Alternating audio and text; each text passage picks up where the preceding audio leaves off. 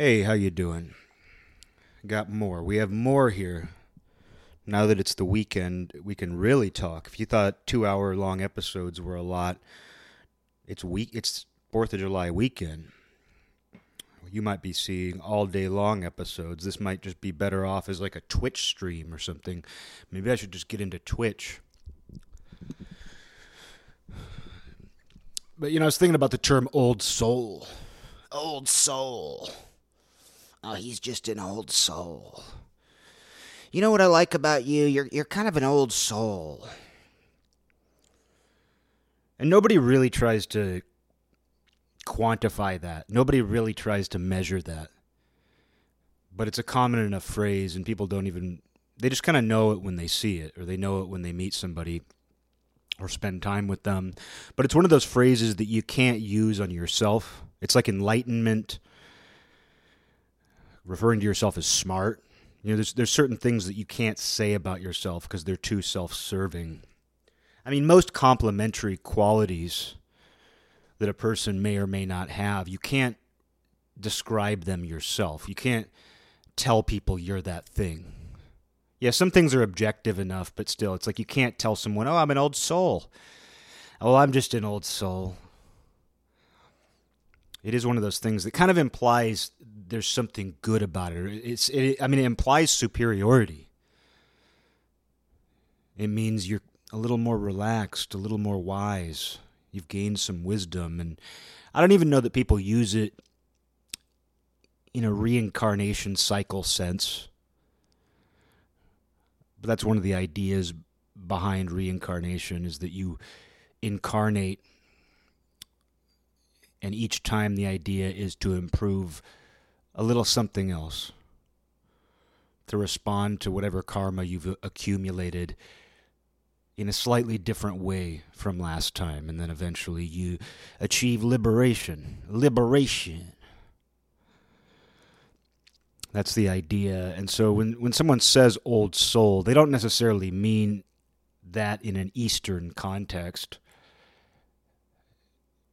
But it kind of fits with that idea that the older your soul is, the more cycles it's been through, the more lives it's lived, the more wisdom you will have acquired. And I'm not going to say that's how things work. You know, I'm not going to say that's definitively how things work. I like the idea and it feels right sometimes. That's that's what I would say about reincarnation. I don't actively think about it at all. It very rarely crosses my mind. But the idea of you know, I mean, obviously the movie Groundhog Day, people have said models this. But sometimes it does feel like in everybody's life they have some sort of code they have to unlock to get to the next level.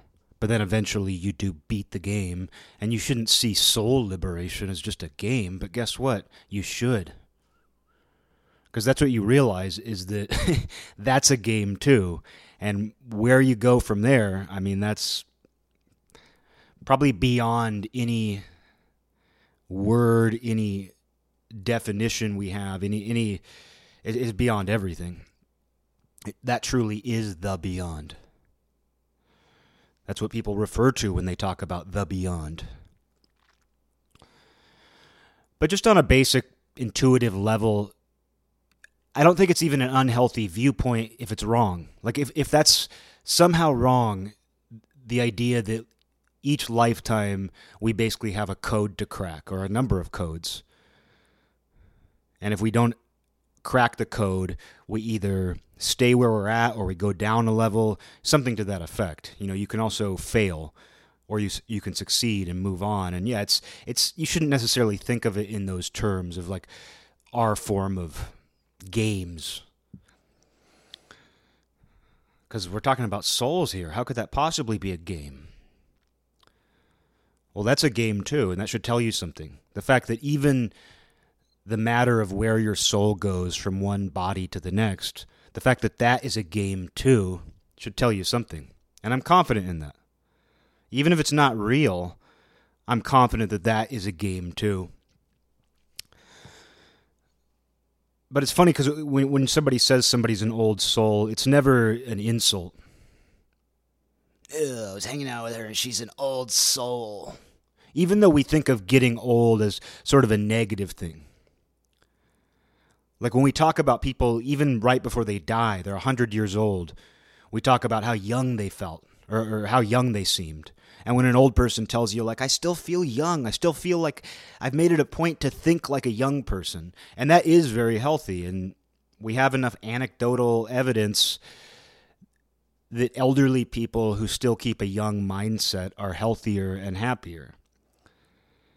I've never heard a convincing argument otherwise. The only possible, and this is a stretch, but the only possible counter argument to that is there was some study done years ago that I remember seeing, and it talked about how negative, cynical people live longer. And that sort of goes against you know our sort of colloquial knowledge which is like if you're negative and cynical you're more likely it's more likely to manifest in sickness you'll have psychosomatic issues and you might have those. I mean, yeah, we all know people get ulcers when they dwell on stress and negativity. We all know stress uh, and and just different negative emotions do have an impact on you. But it was interesting finding out that people who are generally more untrustworthy, cynical, curmudgeons, they live longer.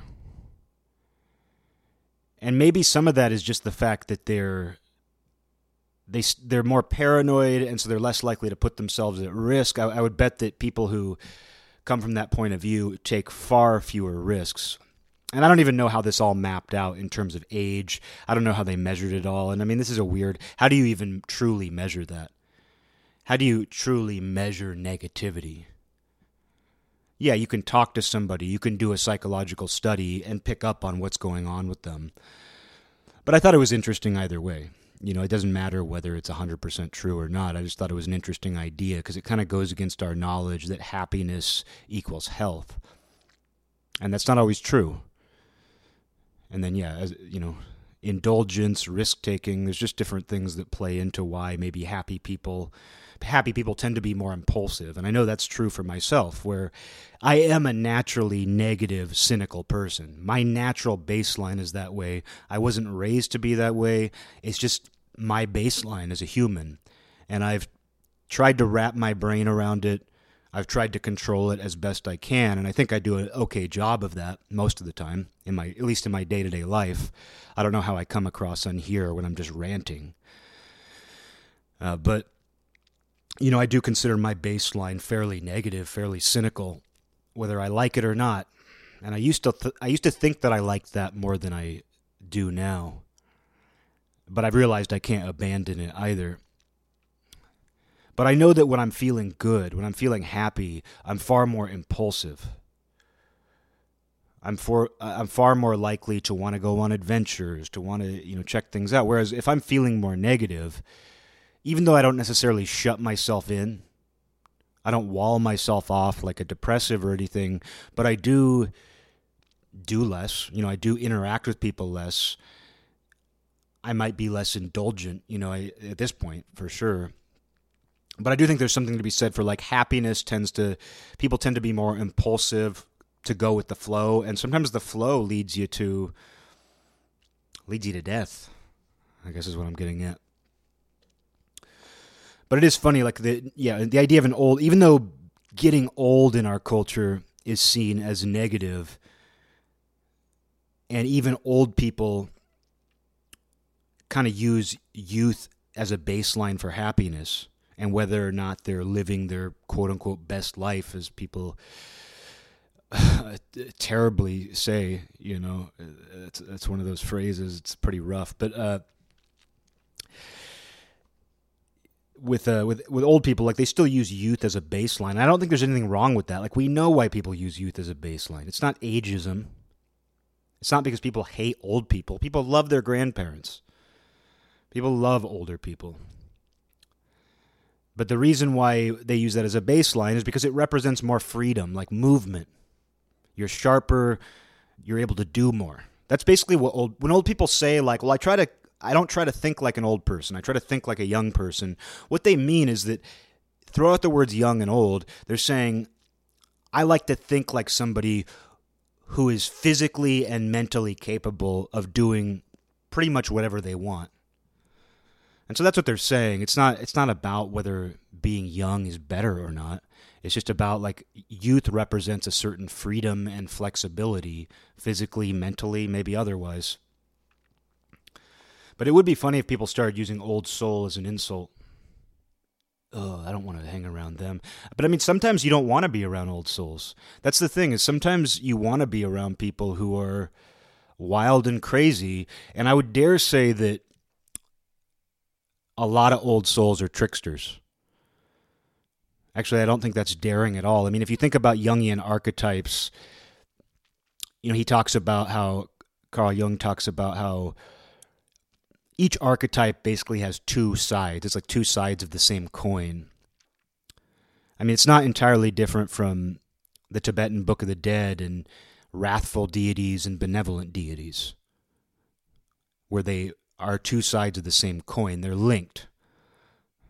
You know, you can throw all kinds of words around like dualism or whatever you want, but we're just talking about two sides of the same coin. And that idea is just universal. The idea that things have two sides.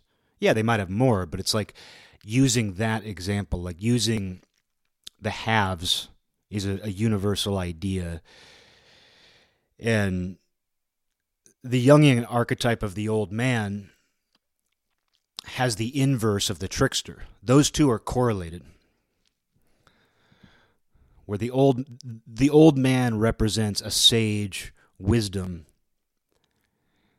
but he's also prone to playing practical jokes and tricking you. And you even see that in movies and stories. I'm trying to think of a good example here, but I'm sure I mean I'm sure everybody's come in, into contact with with this but there will be an old wizard or sage in a movie or book and like the the young warrior characters let's just use like a fantasy setting as one example this plays out in every kind of setting every kind of story imaginable but the young warriors let's say they seek out the old sage they seek out the wizard they're seeking his wisdom his help his magic whatever it is whatever combination of those they're going to see the wizard but they come to find out that while he is this, he is what you'd expect. He has a long white beard. He's clearly magical. But he's got kind of a childlike sense of humor. He might prank the main characters, and they're kind of shocked. I mean, even Yoda kind of did that. When Luke finds Yoda, we got our Star. Oh, this is beautiful. We have our month. We we've met our quota early. It's very rare these days early on in the month to meet the Star Wars quota, which just means I have to I have to reference Star Wars once.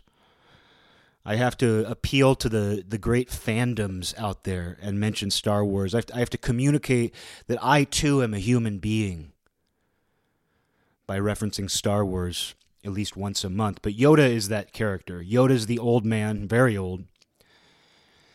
And he's a wizard but when Luke gets there, he doesn't even realize it's the wizard because it's just this, this guy poking him with a cane and playing tricks on him and making weird little jokes. And that's not just Yoda. I mean, you see that. Um, I'm trying to think if Gandalf does that in Lord of the Rings.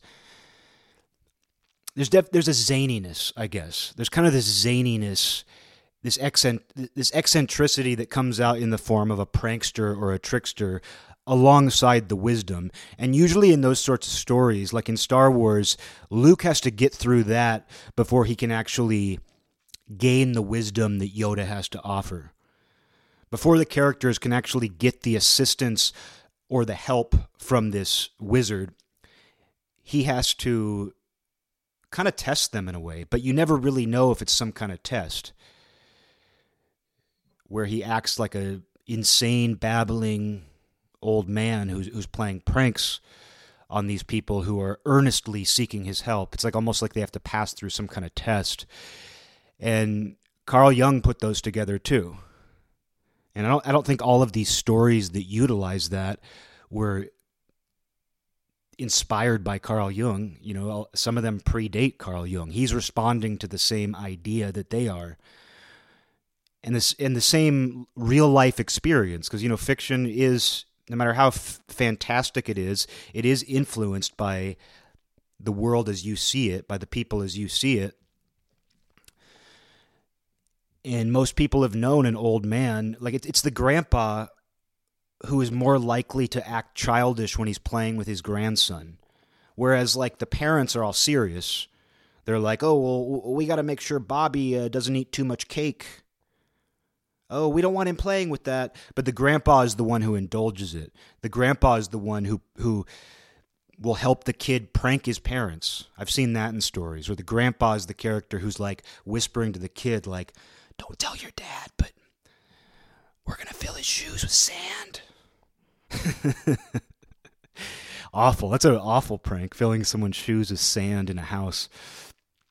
Uh, and then it's the grandpa who's giving the kid the extra piece of cake against the parents' wishes. That's a trickster.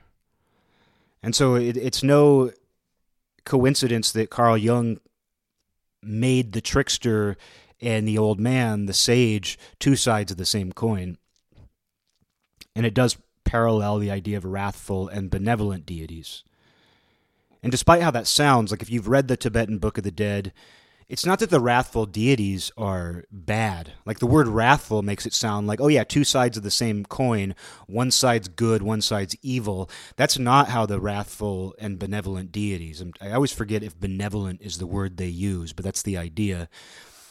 But the idea is that you access them both. You, you know, deity yoga is where you identify with a partic- with the qualities of a particular deity. You essentially ch- uh, channel it, and you can do that meditatively. But it's something you can also integrate into your life, and people do that all the time. I know I talked about this. I think last year. I think it's only come up on once, uh, come up on this show once, which is amazing. It's amazing if anything has only been mentioned once, given how much I repeat everything. But I do remember talking about wrathful deities, and that's something that people do with movies and TV they emulate qualities of characters they like. And it's not always they're not always good they're not always like nice qualities necessarily because it's like the idea of like to get by in the world to to get a good job to be successful to make something of yourself you can't be too nice and sometimes you do have to be in the race and look out for yourself and compete and in some ways, that's channeling, that's deity yoga. And you could channel the qualities of a wrathful deity who represents, you know, fierceness. I mean, it gets in, it, it, it gets mystical. I mean, it's obviously mystical by nature. But basically, you're taking on the qualities of that deity and you're going to act them out in your own existence. And there's, it goes into a lot more like when someone dies like the Tibetan Book of the Dead gets very into this stuff that I don't even think I could properly explain. I don't know that I, I properly absorbed it when I read it.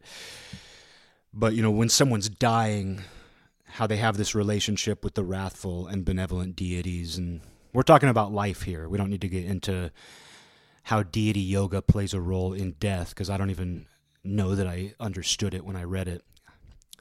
I liked it, but I don't know that I understood it. Sometimes, sometimes you like things but don't quite understand them. But I did understand the general idea of deity yoga, and it comes up in different places. But it's like sometimes you have a certain character, like th- that you act out, and you would never tell anybody that. But in your mind, you're kind of channeling them in a given moment when you need it or a person in your life. I mean, we you, sometimes it's a person in your life. Like kids will try to emulate their dad, and it's like, no, their dad's not a deity. But like you can do that in many different ways with real people, with fictional people, with gods, with you know deities.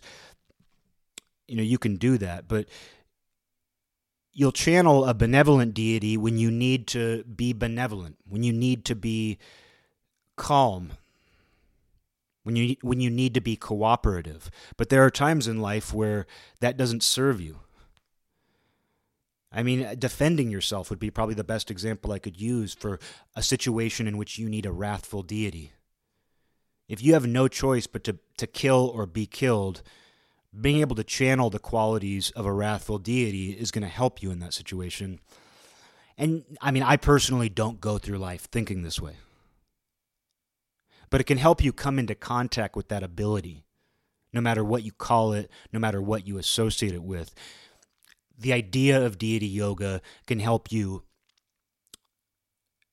it can it can kind of help you take on different roles depending on a different situation. And I when I talked about this before, I know I mentioned that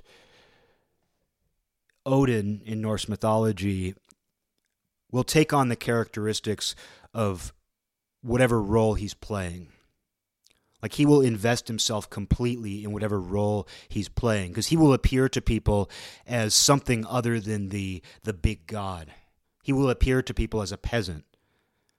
When he's seeking information, he will not be Odin, but he will be just a villager or a peasant seeking information.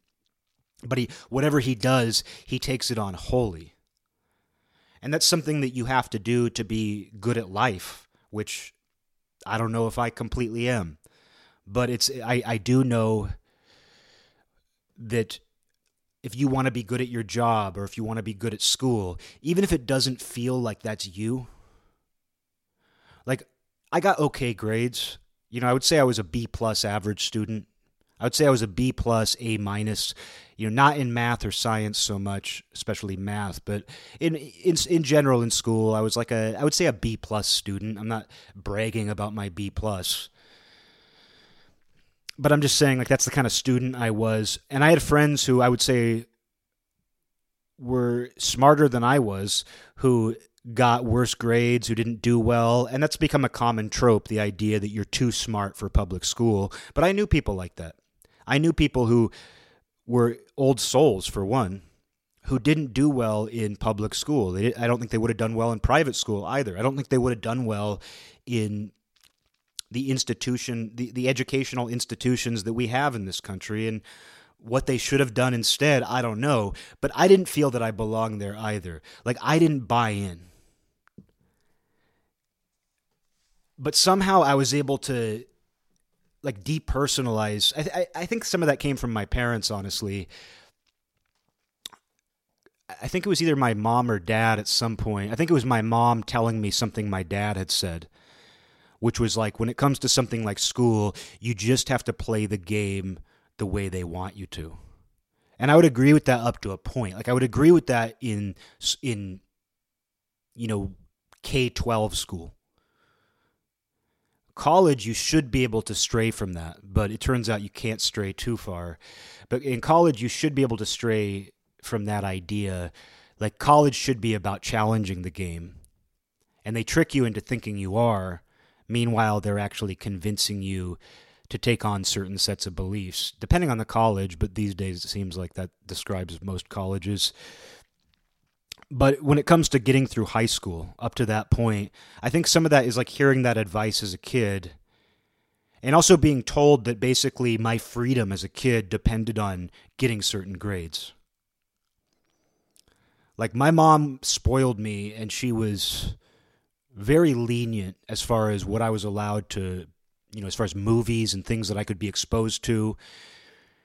And she encouraged me to pursue my interests.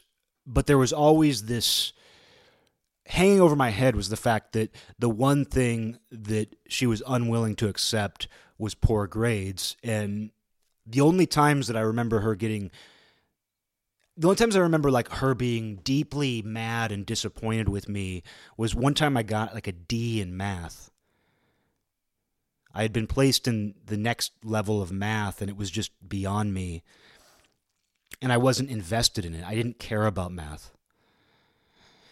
So I would just tune out and and it was so it was some I don't I, it could have been geometry, I don't remember what it was and the teacher wasn't very good. You know, I mean, I can I can make all kinds of excuses for that D. Twenty two years ago, however long ago that was. Got to make excuses for that D I got in math.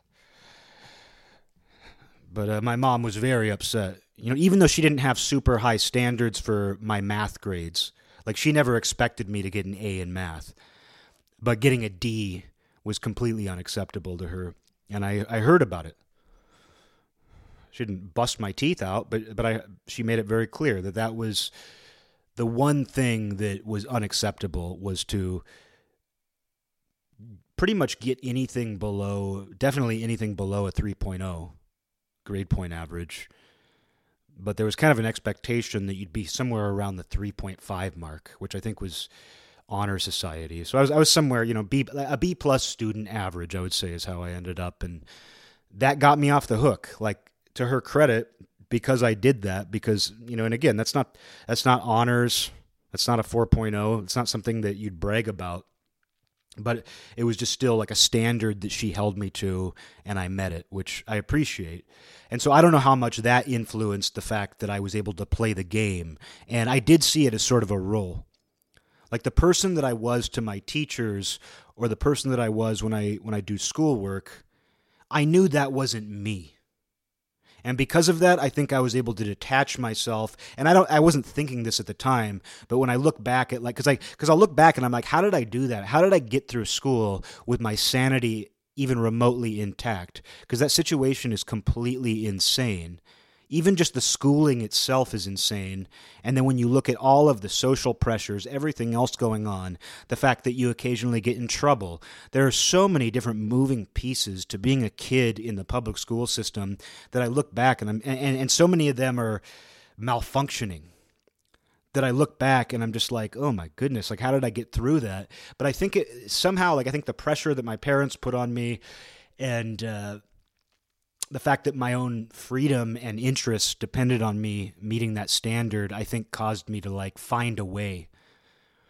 Because I don't blame the friends of mine I had who, I mean, I had a friend who who dropped out in tenth grade, and he's one of the smartest people I've ever known. I haven't stayed in in touch with him. Every once in a while, I talk to him. He dropped out in tenth grade. I think he eventually got his GED. He's one of the sharpest people I've ever met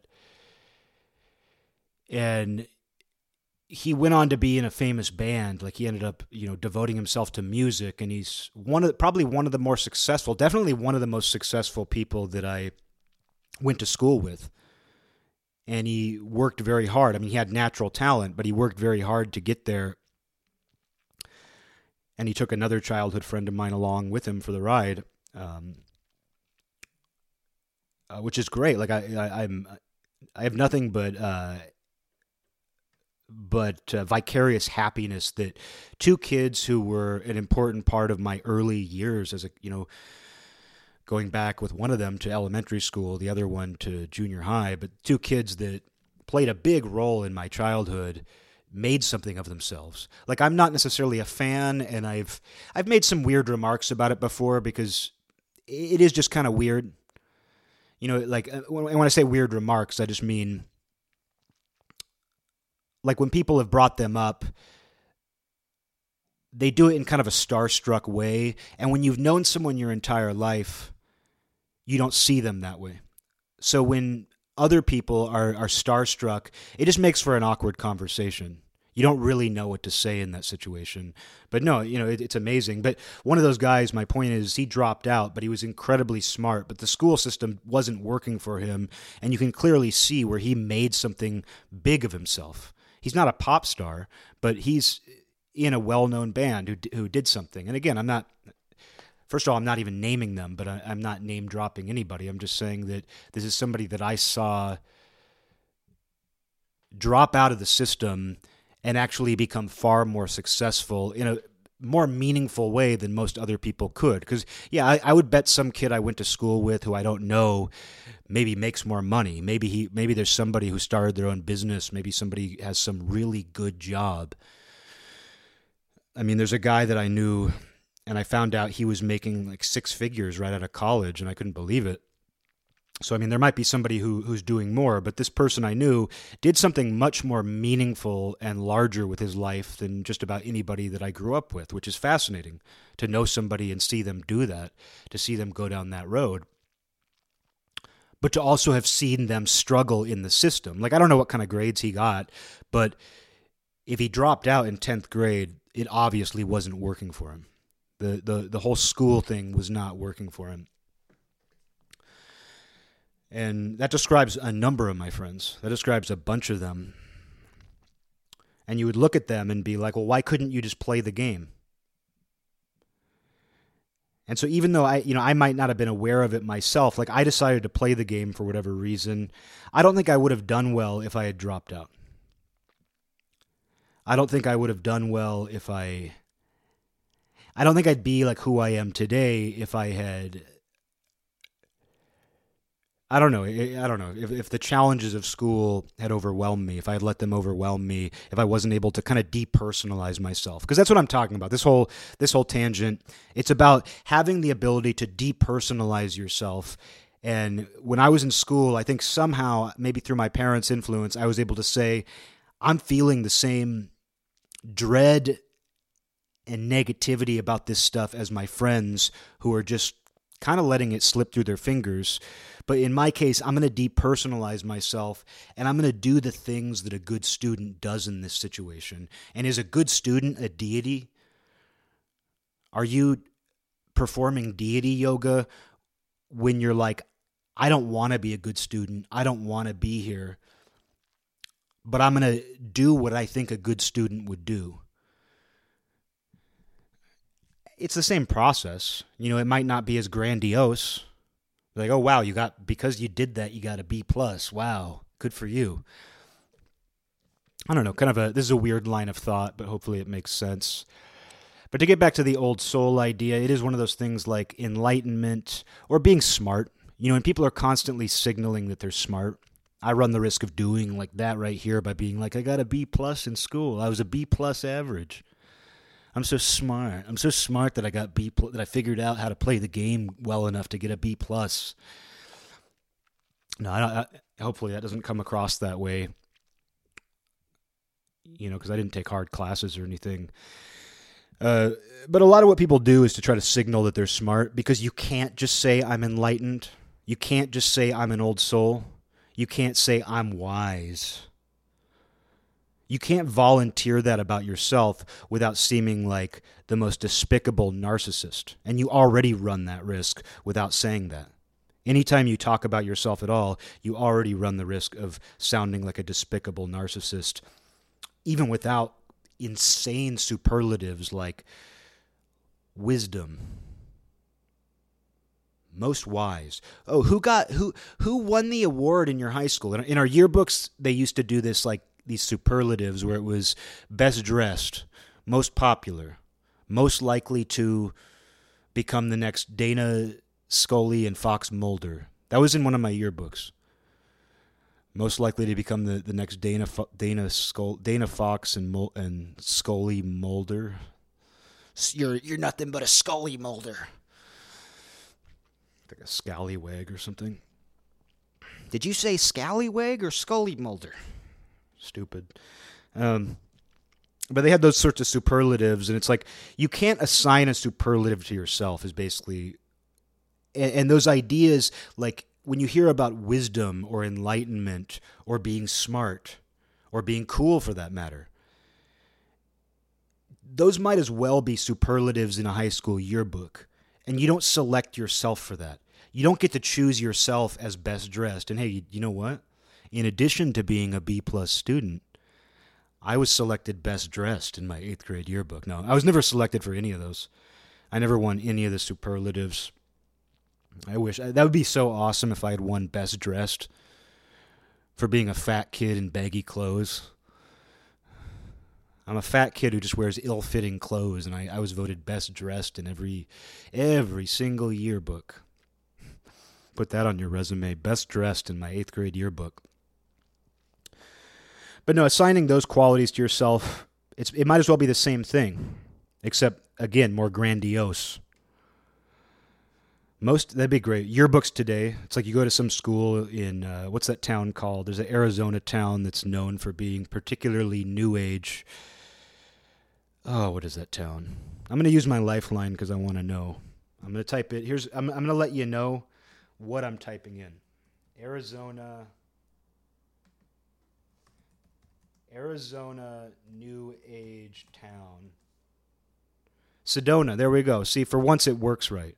For once, for once, Lady Google actually knows what she's talking about and tells me what I want to hear. Lady Google is my Alexa. Lady Google is my Cortana. I tell her what I'm looking for, and she, she tells me. Uh, but Sedona, Arizona, I believe it's. I mean, the description that, that Lady Google is whispering in my ear right now, and maybe you can hear it, is she's saying Sedona is like Disney World for the New Age traveler.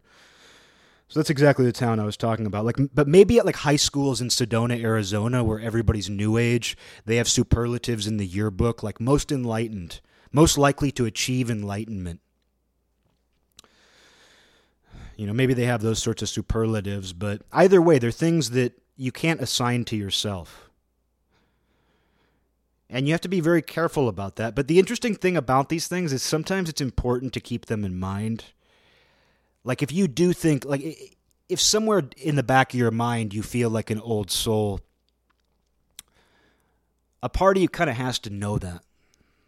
You don't want to verbalize it. You don't want to think about it. You don't want to go through the world thinking, I'm an old soul and look at all these young souls doing stupid. Oh, oh, you think fireworks on the 4th of July are cool? Well, us old souls don't. I'm an old soul and I think 4th of July fireworks are for, for young, stupid souls because I'm smart and I'm wise and I'm enlightened. I'm an old soul. And that's O L D E. My friend Miles' dad played in a band called Styrofoam Soul, and soul was spelled S O S O U L E. So old O L D E soul S O U L E. But yeah, these are traits that you can't assign yourself, but in the back of your mind, sometimes it's good to be aware of it. And I would say, like, here's a specific situation where I know somebody who I would describe as an old soul. I know somebody very well who I would describe that way. And this person has had a bunch of problems with a significant other of theirs who's not only a bit younger than them, and, and I know this significant other and, and think that this person is great. You know, I, I have no criticism of them as a person whatsoever. But there have been issues with my friend where, you know, he's not only older numerically, not a ton, we're not talking like 10, 15 years, but actually clo- close to a decade, actually.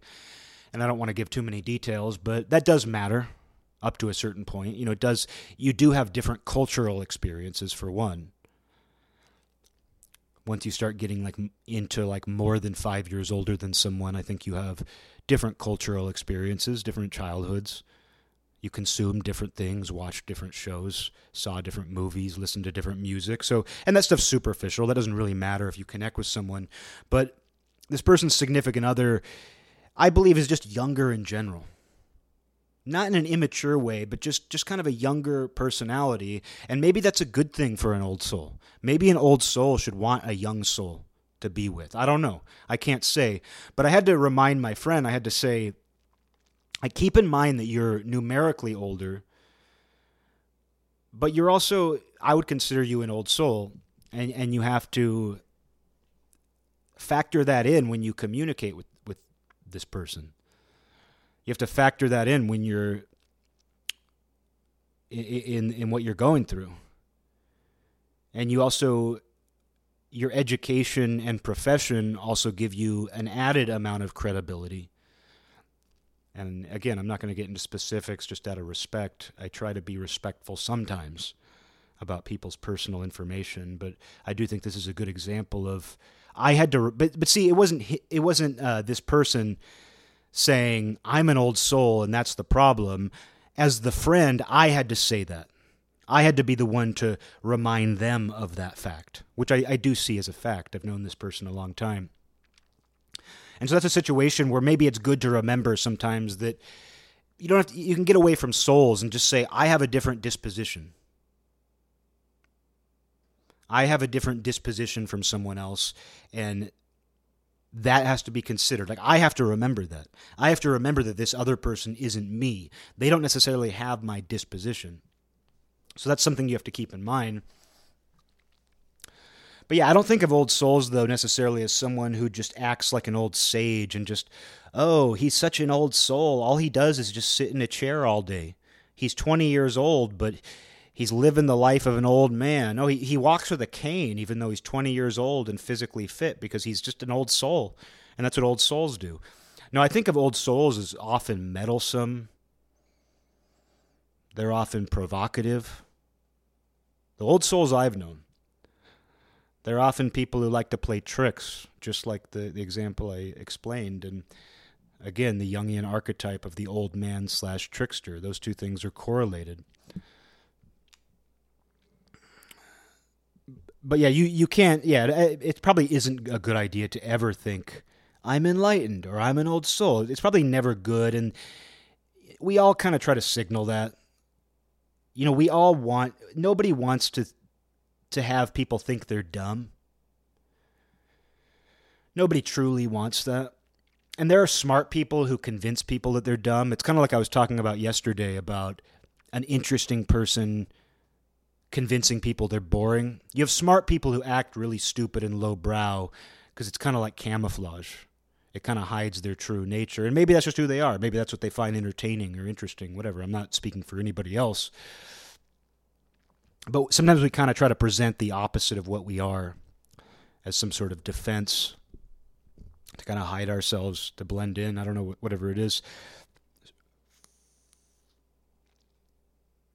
But I do find it interesting that there are certain qualities that are important to us.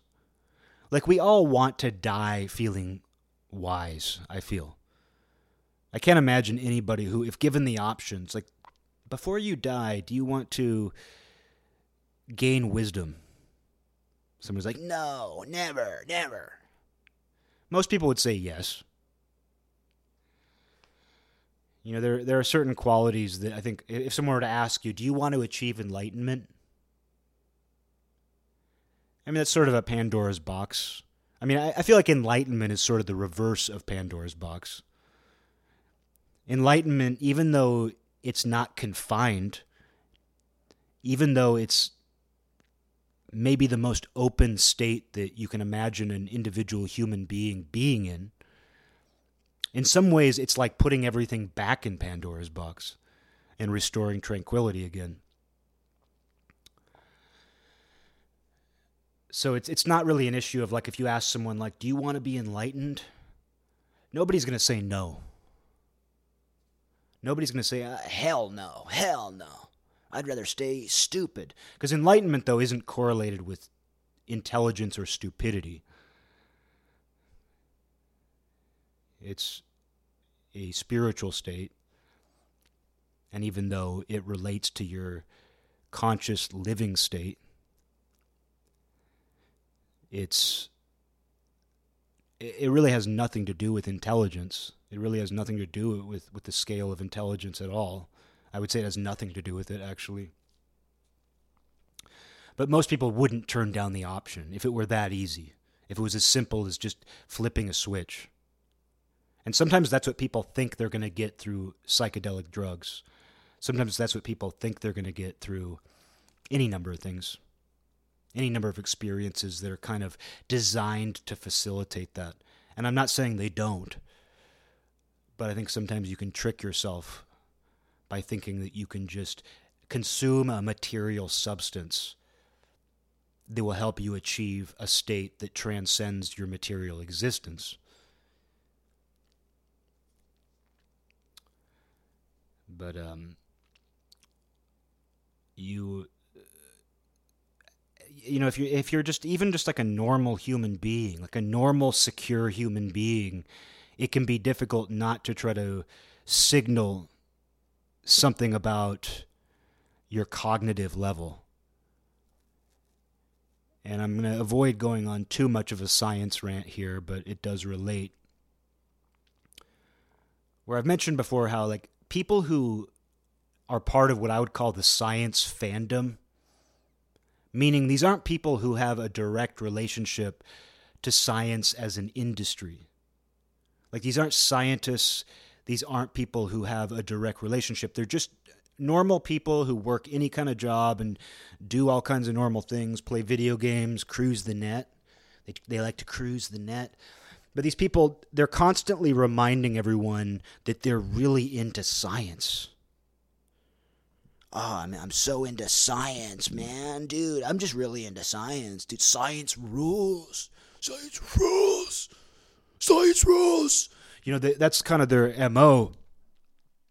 And while they might be genuinely interested in some of that, like some of what, you know, I don't I'm not going to say that they're they're not genuinely interested in the discoveries of science. I'm not going to say they're not genuinely. I'm not going to say it's fake. Of course it's not fake. They're not faking their interest. But there's something about the way that they emphasize it. There's something something about the way that they bring it up that community that it seems like they're screaming at people, "I'm smart. I just I need you to know I'm smart."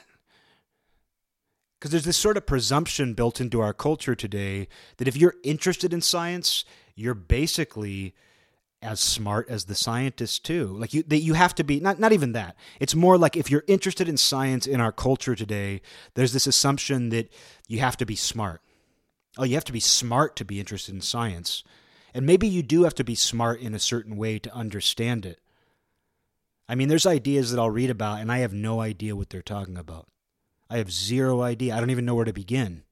It's truly beyond me. I'm not smart in the way that some scientific analysis requires someone to be. I'm not smart in a lot of ways uh, that scientists are, for example.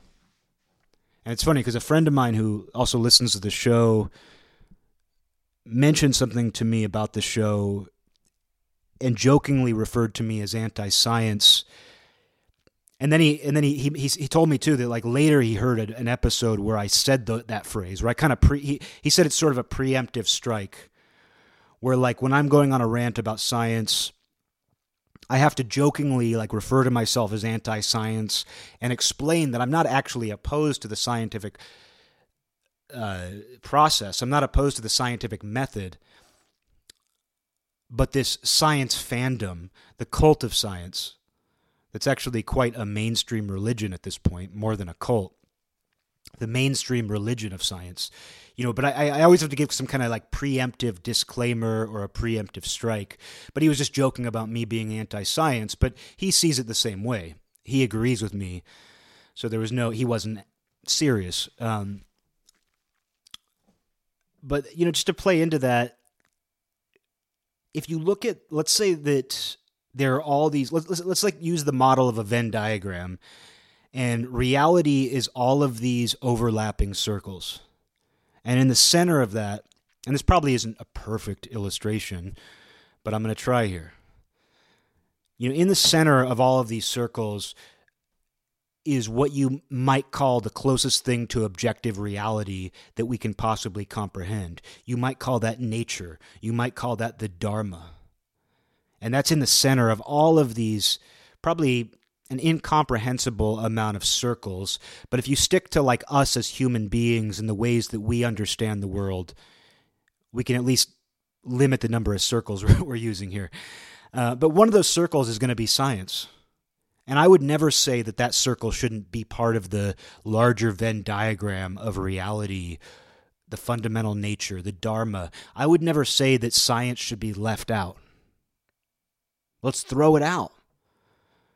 But I would say its circle is equal in size to some of the other circles that people think are in opposition to it.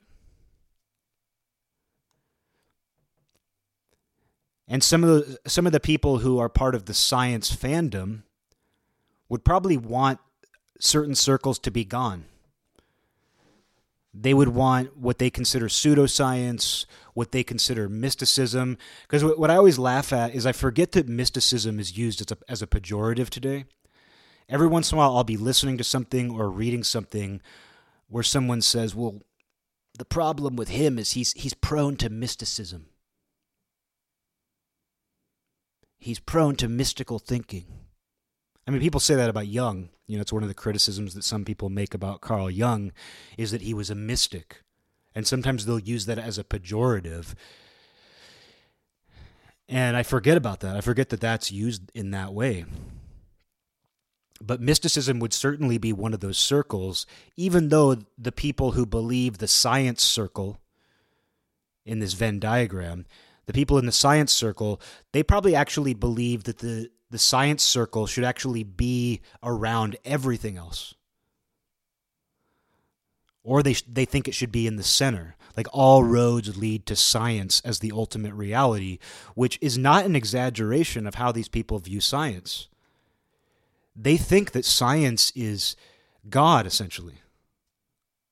They think that all roads lead back to science and that science is the dharma that science is the fundamental nature of reality when it's part of it or or maybe a better way of putting it is it's one way we can use to understand one part of nature. Nature in the broadest sense but also nature in very specific settings the way that science studies nature the way that it really digs in and analyzes physical nature but also the larger nature.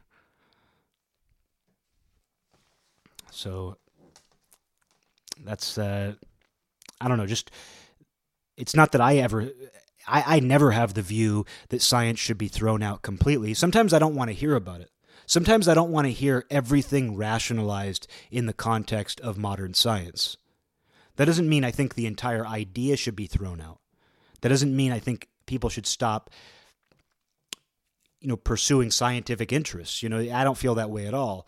But there are times where i'm like let's not hear about science for once. Let's talk about this without reverting to whatever this year's paper discovered about that. You know like, like why don't we talk about it without that?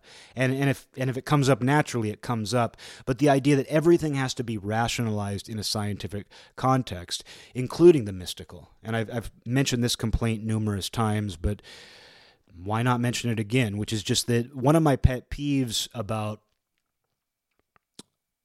some religious practitioners and even mystics is that it seems like they're constantly looking for approval from scientific institutions. They will do interviews with PhDs who believe in, let's say, psychic phenomena.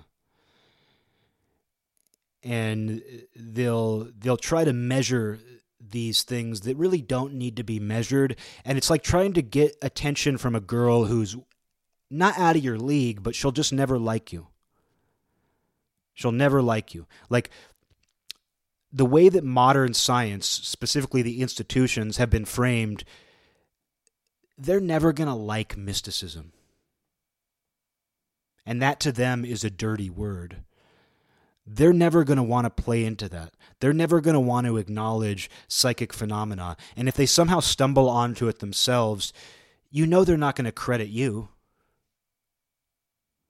You know, Dr. Dean Radin has done tons of research into psychic phenomena and ESP and these, you know, synchronistic sort of experiences.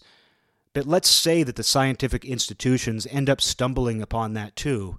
Do you think they're going to give him credit?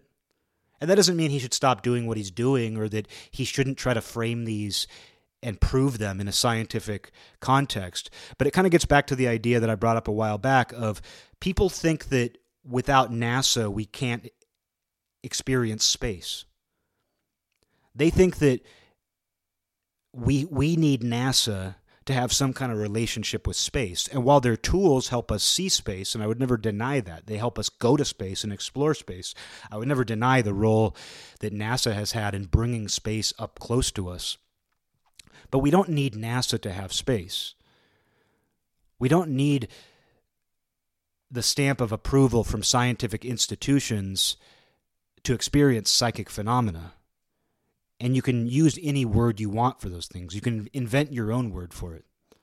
It turns out many people have over a large span of time. But this like it's like trying to get attention from a girl who's just not going to like you. That's kind of how I see that of of when it's it's like I was saying about the science fandom, which is like they don't it's not just that they think science is the circle around everything else rather than just an equal size circle. You know, it has a seat at the table, but its seat is no more ornate or majestic than any other chair. Science is not sitting on the throne. But it's not just that people in the science fandom believe science sits on the throne. They think some of these other ideas should be kicked out of the castle. They should be kicked out of the palace. And I want to make it very clear that even though I don't believe science sits on the throne, I don't think it should be kicked out. I'd be upset if it was kicked out. And I didn't like it when there were people who were trying to kick it out. I didn't like it when evangelicals had more cultural power and they were trying to shut science out of the conversation completely. I don't think that was the right approach. I disagreed with that then and I would disagree with that now.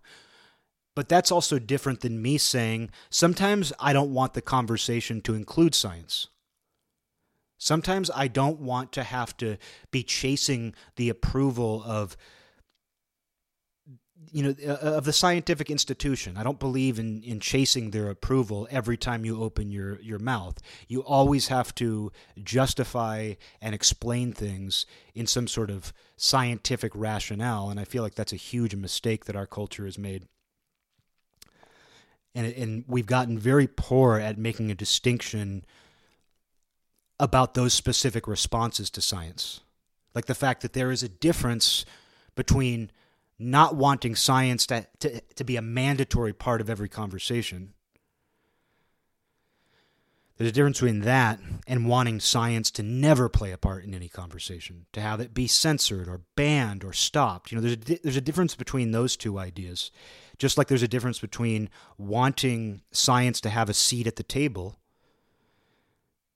versus letting it sit in a throne. There's a distinction between all of those ideas, but things have just been it, it's it's amazing to me that people have doubled down on the teams. People have doubled down on, you know, because there are people out there who are completely anti-science, and I don't agree with them either. I don't agree with people who completely dismiss all scientific discovery.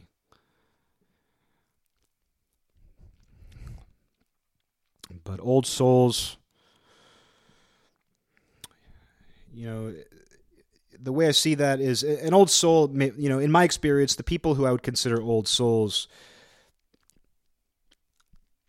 they have a certain sense of freedom. It's almost like they know that they can break boundaries. It's almost like they know that they don't have to play the rules of that game. Because it is like they've seen it all before. But because they've seen it all before, they're not necessarily caught up in the little dramas they're not necessarily caught up in the little, the petty little experiences as you grow up, as you go through life. I think that is why the trickster idea is so uh, heavily associated with the idea of the old man, of the sage. Because it's almost like he understands that it's all a joke. He understands that it's all fake. He understands that he can actually do things just for fun that he doesn't have to take it all that seriously. So I think that that kind of that goes hand in hand. I think that I mean, in some ways, I, th- I, I think sometimes you see somebody who really embraces the idea of the sage, but they're and they might not call themselves that, but everything about them is trying to communicate to people, "I'm a wise old man. Come talk to me. I'm a wise old man. I'm a wise old man." A Weisselman? A wise woman? A wise old man. And I think some people are trying to communicate that in the same way that some people who are part of that science fandom, which is the reason for this science rant, but people who are into the science fandom want people to think that person is smart. They want people to be like, oh, Bobby must be really smart because he just he reads all the latest oh on his facebook page he shares all the latest articles about science. He must be smart. And so there's that signaling. You know we do it with all kinds of qualities. It's not just intelligence. I mean there are people who are into eastern religion who it's like every part of their existence is screaming from the inside I just want you to know I'm enlightened. I just want to I just want to tell you I'm enlightened. And so they adorn themselves like an enlightened person. They dress like a guru. They talk in a certain way. They're trying to signal to you that they are an enlightened practitioner of a given spiritual discipline. And I probably run that risk all the time when I delve into those things. I think we all run that risk, which is why this isn't something that makes us pieces of shit. We are all signaling. You know, we, we are all trying to signal to people that we are something. That's just one of those base human insecurities. And and you can escape it. I believe you can escape that. But I do believe most of your life you are signaling those things. You are hoping that people think of you a certain way, at least up to a point. And in the same way, people virtue signal, in the same way that people make otherwise hollow statements relating to socio political events with the hope of their peers approving of them and thinking they're cool and thinking they're up to date and current and progressive and good. And then the virtue signaling that goes on on the other side, which is I don't know about as misguided, but it's definitely might be a little misguided. Like people who become these reactionary born again Christians and suddenly start talking about how the problem with kids today is they, they need to go to church. They need to go to youth group. And it's like, have you ever been to a youth group? I haven't. But going back to that friend, the friend who dropped out of high school and, you know, became very successful, I remember he went to a youth group meeting because he liked a girl who uh, she was a part of. She was like an active part of this youth group, and he liked her. So he went to her youth group meeting, which was a bunch of kids from my school that I didn't know were connected to each other. Like I didn't know they had this secret youth group. Like I mean, they would wear sweatshirts. I mean, it wasn't exactly a secret that these kids were in youth group, but they were otherwise popular kids. They were otherwise like you know, liked kids. It wasn't like they were the homeschooled kids who are like it wasn't like they're Jehovah's Witnesses or anything. I mean, they were just normal kids. But my friend went to their youth group meeting and and he said it was seriously like the most unfun, like lame social experience he had ever had. It was like there was some sort of like wholesome but somewhat popular athletic dude there and like their idea of the funniest thing in the world was to like put shaving cream on his face like he had a beard. And i mean it's not like that's horrible. I mean i'm not saying that makes them bad people. They found fun in that. I mean so many of the things like boys and girls do when they're coming of age is lame. But still like he went to that and you know he you know public school wasn't you know he had to leave public school like he couldn't handle public school. So you can imagine how he felt being at a youth group meeting where like just the humor, the everything was just so tame and lame as they say. Tame and lame. And it was just it was funny to me. I mean, it was it was probably a moment that had to be described to you by him. But at the time, I remember knowing even though I hadn't been to this meeting, even though I'd never been to a youth group meeting, I could just feel what he was saying like when he was talking about like the things they were doing that they thought were funny. I was just like, oh yeah, I can completely imagine how that felt. Um, but that's sort of the funny thing, like when someone kind of becomes this neo reactionary, born again Christian type, and they start being like, everybody just needs to. The problem is, is that. Uh, the problem is hookup culture and the fact that young people just aren't going to youth group and marrying their high school sweetheart and having one sexual partner their entire life. You know, the problem is that. You know, they just become the thing that they actually fled from when they were younger. They're actually becoming the thing that made Christianity uncool. And I mean, I, I don't really mind the what other people would call sexually repressive aspects of religion, so I didn't mean to kind of give that impression. But uh, the things that made Christianity unattractive and completely removed its mystical Gnostic component, like why it didn't even seem like an option growing up if you were a independent minded person. Like you're becoming the reason why you didn't become that then. I don't know. It's something I see play out, and I think you have to be careful. Because you can easily become the person who I don't know, there's just competition over like what belongs in the center of the Venn diagram. And by their very nature, belief systems often try to assert that. When I'm comfortable just leaving it blank.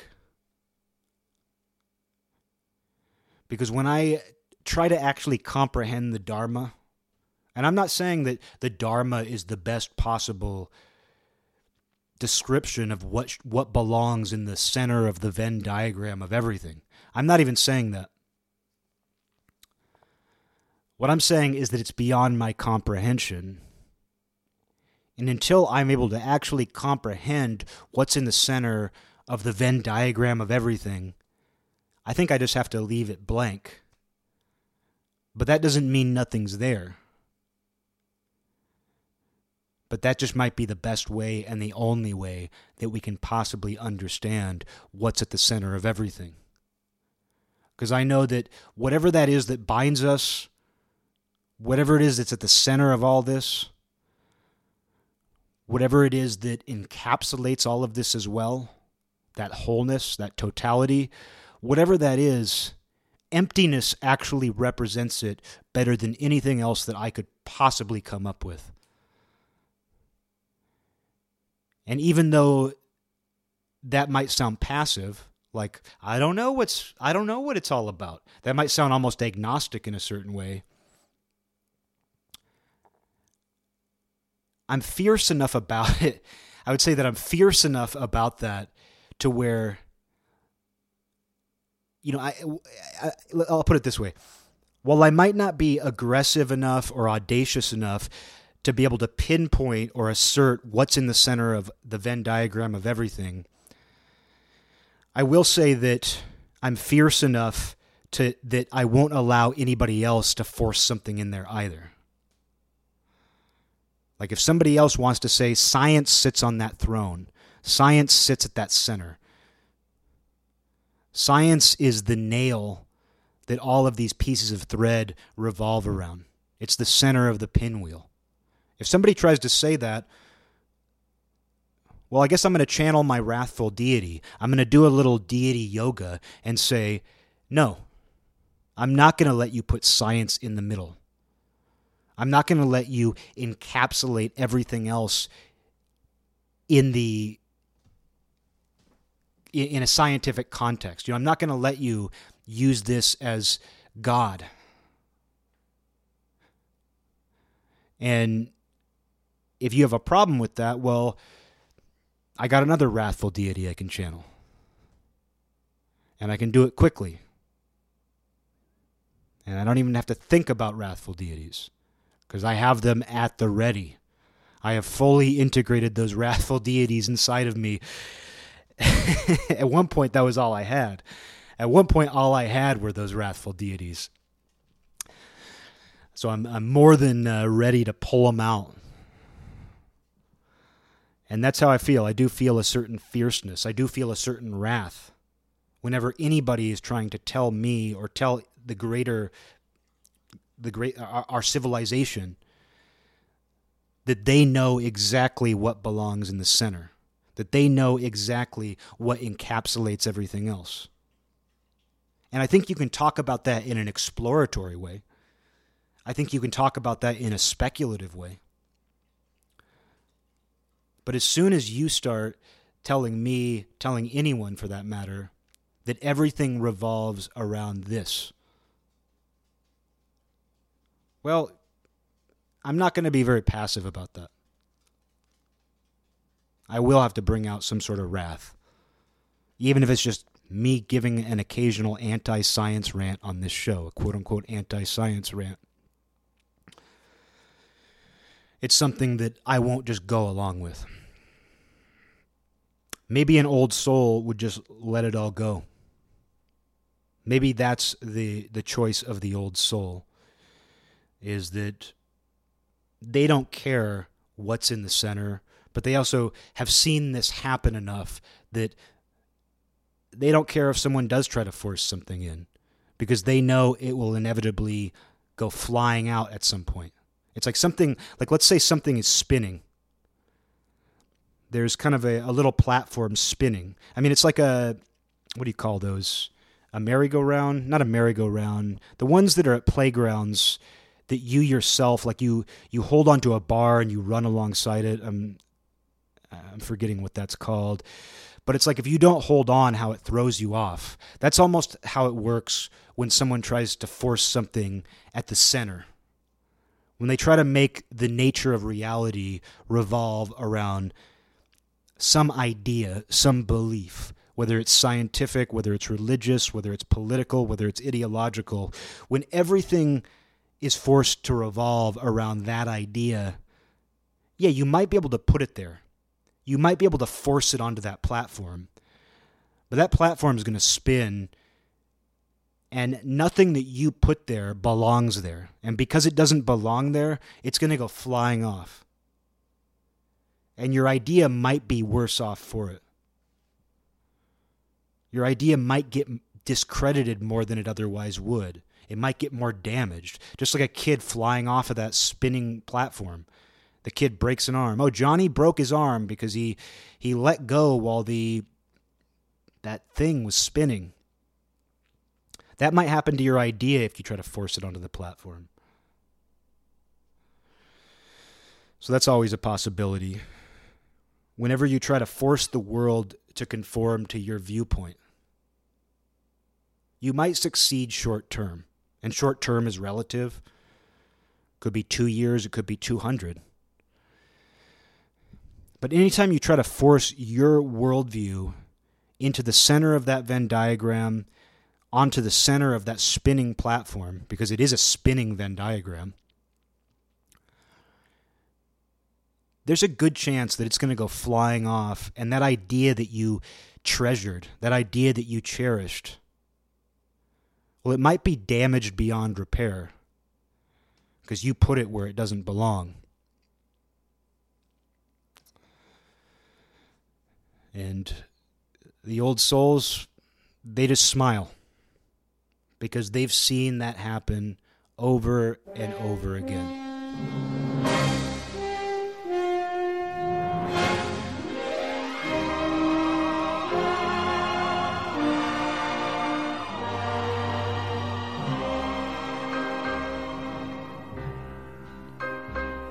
This land is mine.